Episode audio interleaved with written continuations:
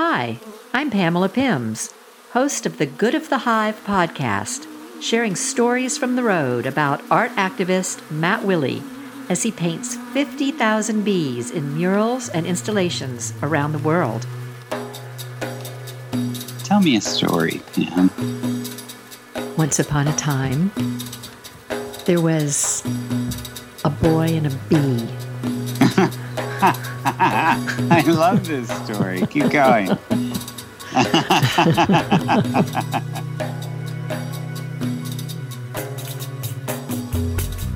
Matt, I'm so excited to talk to you. I know you're in the UK. Yeah, hi Pam. Hi. So I also know you you've been in quarantine. So I need to hear A, where are you in the UK? Why are you there again? And what is it like being in quarantine? Sure. I um I am in High Wycombe, Buckinghamshire, or sure. I'm not sure how I say it exactly. I'm being very careful with my pronunciations. Uh, but it's about um, 30 minutes train ride outside London, and I'm at a school called Piper's Corner School.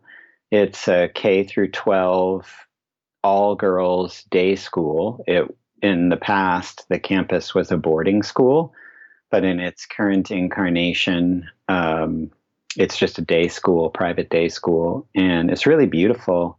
And I got brought here by really by a young woman named Madeline who when she was 16 i guess it was a little about a year ago might have been the spring of 2019 i can't remember exactly but um, she just emailed me and said, you know, everybody in my class has to do a report on work, like work and work conditions were the topic. And you could choose whatever you wanted. And she was like, all my friends are choosing these really depressing things like factory workers at the turn of the century or slavery or these really like intense things. And she's like, I just really wanted to talk to somebody and interview someone who just seems to be really enjoying their work life. And so uh, I got on the phone with her and we just did a phone interview on FaceTime or whatever. And we really hit it off. And by the end of it, um, I was surprised because I do a lot of these kinds of interviews with students. Um, and she just was sharp you know, really like in the good way, sharp. And I just was impressed by her. And she said at the end of the interview, she's like, I'm going to bring you to my school. Wow. And I was like, really? Said, well, I'm in if you're in, Madeline, let's do it. And so uh, I just left it at that. And she did the, the footwork. She got her headmaster involved. She got, um, she actually gave a speech at an assembly about my work to the school and convinced everybody that it'd be a good idea. And then last year, last November for my birthday, I, you know, I was looking for somewhere not sunny to go for my birthday. As you know, I bake in the sun all day long. So I was like, you do. I really, I really want to go someplace cloudy and kind of rainy. So, and I love London. So I, I came just for myself. But then I thought, you know, what if I just sort of surprise them and we have a meeting about this potential project? And that was what solidified it. As soon as me and Madeline met with everybody, they were in. Oh, how cool is that? Yeah. And it was supposed to happen months and months ago, but the pandemic, I really didn't know if I was going to get here uh, at all. And this is Madeline's final year we're mm-hmm. going into right now. And I really wanted to do it while she was here and not have it be something later. So, um, it was a tremendous effort. I had to get fingerprinted at the for the FBI like last minute before I was leaving New York, and I had to drive two hours like the day before I was flying out because we realized it wasn't just getting to the UK; it was being at a school in the UK, and things are different. Um, and so that happened and but we got through everything and I, I, sailed right through immigration with all the right letters. There's a lot of front end work to do um, and i imagine there's front end work even without the pandemic but with the pandemic? Yeah. With the pandemic with this is the my first international mural of my career, really, when I think about it. Like I painted a little mural in Haiti one time, and I did a few bees in Rome. Um, oh, just a few bees in Rome. that sounded so pretentious. Okay. Didn't I didn't mean that to sound pretentious. That was just early on in the initial. I'm just jealous. I'm just jealous. It's okay. no, we'll digress for one second to tell this story because when I first started, I got this huge round of people from all over the world that were just saying, if you want a free place to stay in France or Milan or, you know, Lake Como was one or in Rome, just come and you paint a few bees and you can stay for free, which is all fine and well, but I still had to fund my life to get there. You know, it wasn't a, a, it was like a, a helpful vacation, you know, it was a supplemented vacation, not, um, not uh, an actual project, which is the only reason I say that because I I was super grateful and excited to paint some bees on a bed and breakfast in Rome, but it was well. Everyone's going to want that name, and I think we're going to give that bed and breakfast a real plug today. They're called the Beehive.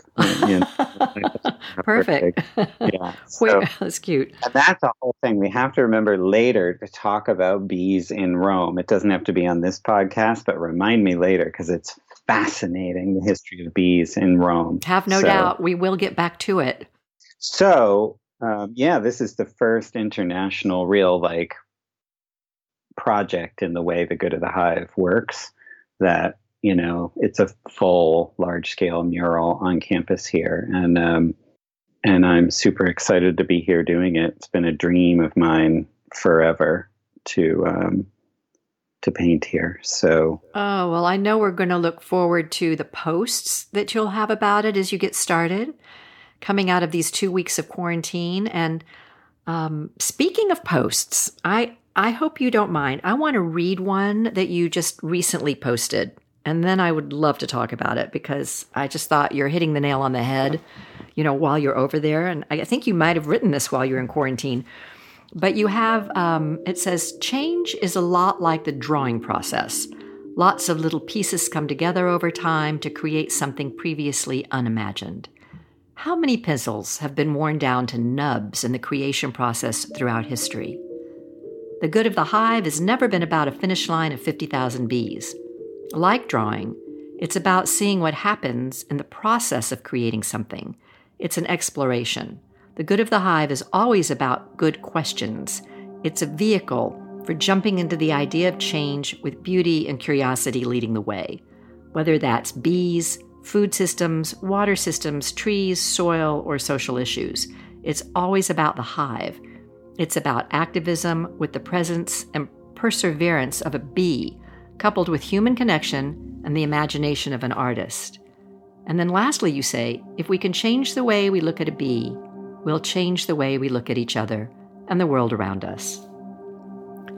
I mean, need we say more? But go ahead. uh, yeah, I was just thinking about like I had a lot of time uh, in quarantine to uh, think. Like I've been in this it's really sweet little apartment, and um, but it's an attic and small, and I've had to stay in here. Like I've been really adhering to a two week quarantine. I've been able to go out in the evening um, and sort of jog the perimeter of the space. Um, but mostly I've been here, which lends itself to me, for me, to think about a lot of things. And I was doing a lot of drawing for future murals and this mural and that the on the Instagram post I'm actually pencil sketching the cells of the hive that will become the mural here.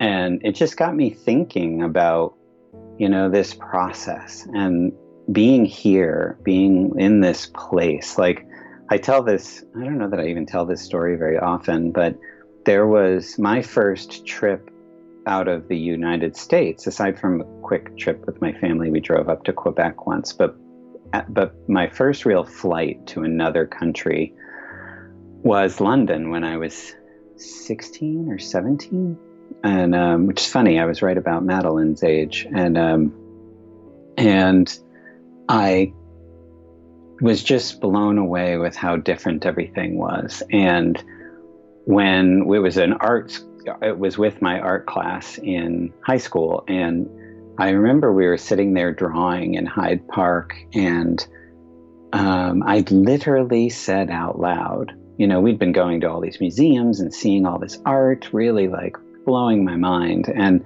I sat there as I was drawing or trying to learn how to draw, and I said, I'm going to be an artist when I grow up. Cool. You know? Yeah. It's funny how it just comes to you like that. Yeah. And, and I didn't really, I mean, I just with like with me, I'm, I kind of have that tenacity and perseverance of a bee, you know, and I just went after it. But it was really on that point where I was really sure I was going to go to art school and give this a go. And that piece of this, um, you know, it became about seeing things differently. I remember someone teaching me about like negative space on that um, trip, and I was like, wow, there's this space in between things that I'm is making me see the thing that I'm looking at differently. Like the shapes around a tree form the tree as much as the tree does. And so like that idea and that that's essential to an artist perceiving the world. Like you're you're constantly looking and evaluating from a visual design or painting or what does this color do next to this color. But it is that that process of changing a, a canvas or changing a wall as I'm going along. But with the good of the hive, when I look at what needs to happen is is people need to change, not bees. You know, if the people change, the situation around the bees will change. So, but people are really terrible at looking at each other and saying, "Do it this way. You do it," because then people bristle. Mm-hmm. You know, but if right. we're both focused on how together we changed what was going on for the bee like what we did together becomes a new paradigm of ourselves being changed you know? So that's the way i look at the good of the hive. It's like it's it's almost what's right next to the bee that matters. You know i'm i'm i say it all the time i'm painting a symbol on the wall which is us. I'm not painting bees. Bees are out there flying around actually pollinating. Mine look like bees but they're not you know? And so that piece of changing us is what all of the work is about you know? And we can't change anyone else. We're never going to change anyone else. It just doesn't work that way. We can inspire people to change themselves. Right and i think and and i'm sorry go ahead no i'm just saying that's what i think the work is about mm-hmm. well what i was going to just ask you about too is your point about what's around them what's surrounding us. Mm-hmm. You know, what what else are we dealing with that you have to look a little bit beyond just what you're seeing? Yeah, ev- like everything right now. Um, you know, one of the things obvious, the obvious would be stuff that's happening with um, the movement to change systemic racism. Right? There's things that don't always look pretty, you know, but the like looting or any of that kind of stuff that there was some form of something happening, but you have to settle in and look at the bigger picture of it. What's informing it? What's around it? And like we we so often let our emotions inform us like the fear comes up like when a bee comes near and there's you know it's going to sting you so you get afraid rather than get really really calm and say hey you're right here. What's going on? You know? Right. There's no reason to sting me. Why do I think you will? Right. Exactly. And sometimes I think, you know, we all know there's just big messes going on right now. Everything is like this giant puzzle that has been thrown up in the air to be put back together and it's going to look different than the puzzle we threw up in the air you know and absolutely and look different from every perspective that you see it from because we all are standing in a different place looking up or looking at this thing falling and we all see it from a different angle. Yeah. And our relationship to change is everything. Mm-hmm. Because so much of the resistance, so much of um, not wanting to just go, oh, right, we've been an extremely racist country for hundreds of years.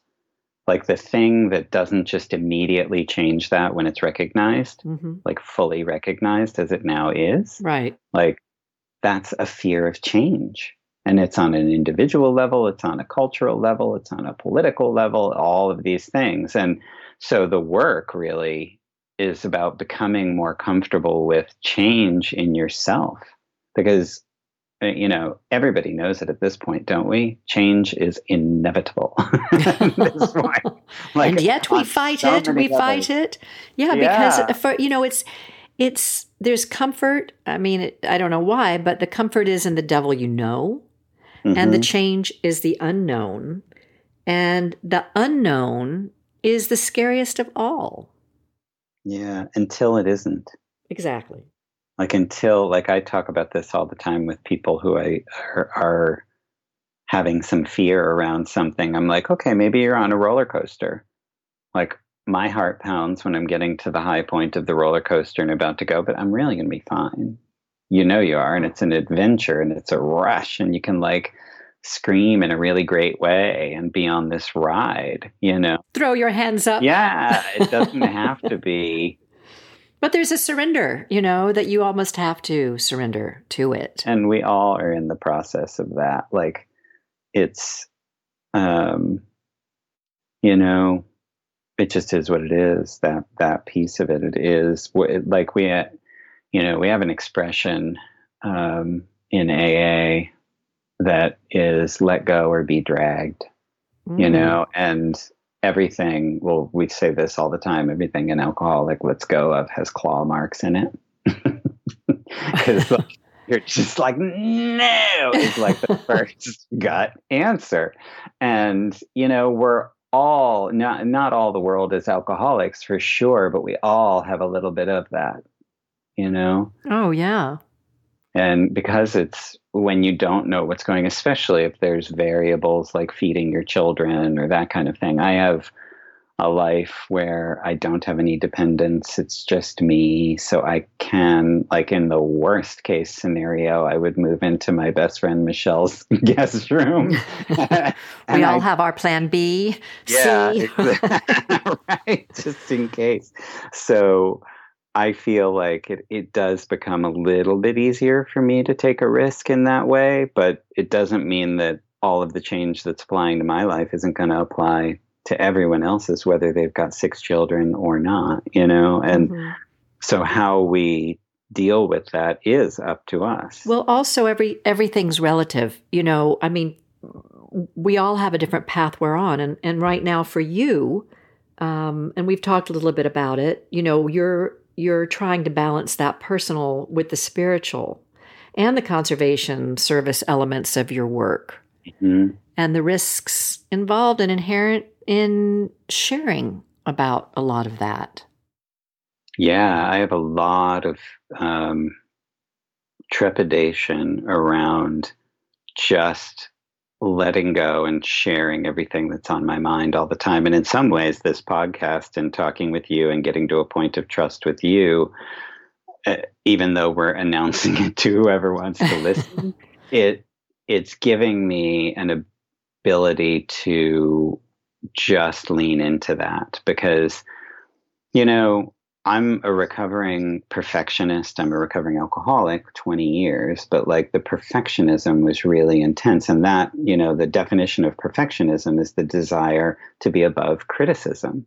Now as a public painter who is putting social media posts out there who is like using his life to try and create change that has like had me dry heaving over a toilet like more than alcohol ever did you know? Because like it's harrowing you know? Like you put up this post and you're like who am i to say that shit? You know? Like what who you know? But there is something about the unfolding of all of us just getting really authentic right now and then letting the chips fall where they fall hmm you know? And because i think that's the only way we're going to get through all this is really just get crazy honest Yeah, with ourselves and that is that is like a free fall. yeah it is like and I um you know, I've I have zero shame about being gay at this point, about my life as, you know, all of that, but I didn't grow up that way. You know, that was something I had to let go of. And then putting that out there into the world is another level of vulnerability for me. You know, and it's really through the conversations with the younger people that I've gotten super comfortable with it because I just I have mirrored back to me from like 25 year old straight guys that it's no big deal. But when I was 25 or 18 or whatever before I came out or whatever, it was not okay. And people were dying of, of, you know, AIDS in those days. And so all this stuff, the fear was put there in those days. And so in a lot of ways, right now, there's, um, like, I think part of that collective change we're looking to make is all of us putting our cards on the table and saying, okay, this is my stuff. You know, and and then accepting people with their stuff, whatever it is. You know, um, I I was going to say I though though I am jumping in here, I want to tell you I don't want to jump in. I just want you to keep going. Yeah. I, I want you to keep going with what you're talking about because no, this is this is the heart um, of of the fear and getting over the fear and change. And I'm just so, um, I'm really, gosh, Matt, you know, I didn't know where we are going to go on this podcast. I'm really touched. Is that okay to say mm-hmm. that? Mm-hmm. by, by your, um, you know, God, you're such a badass. I mean, you really are. And your vulnerability is, um, it's really, it's really brave to me. All right. So that's all I'm going to say. Yeah. And I hope I didn't stop you with that. No, I think I mean where I can bring it back to um, like our the art activism element and mm-hmm. the the personal journey. I think is where we're sort of on with this. Like the things that would slow me down in the past is like okay, so the good of the hive is um, is supposed to be like when it's functioning at its best, it's like a bee, right? So it's it's connected it has the capability of being connected everywhere because a bee is in basically every place that humans are.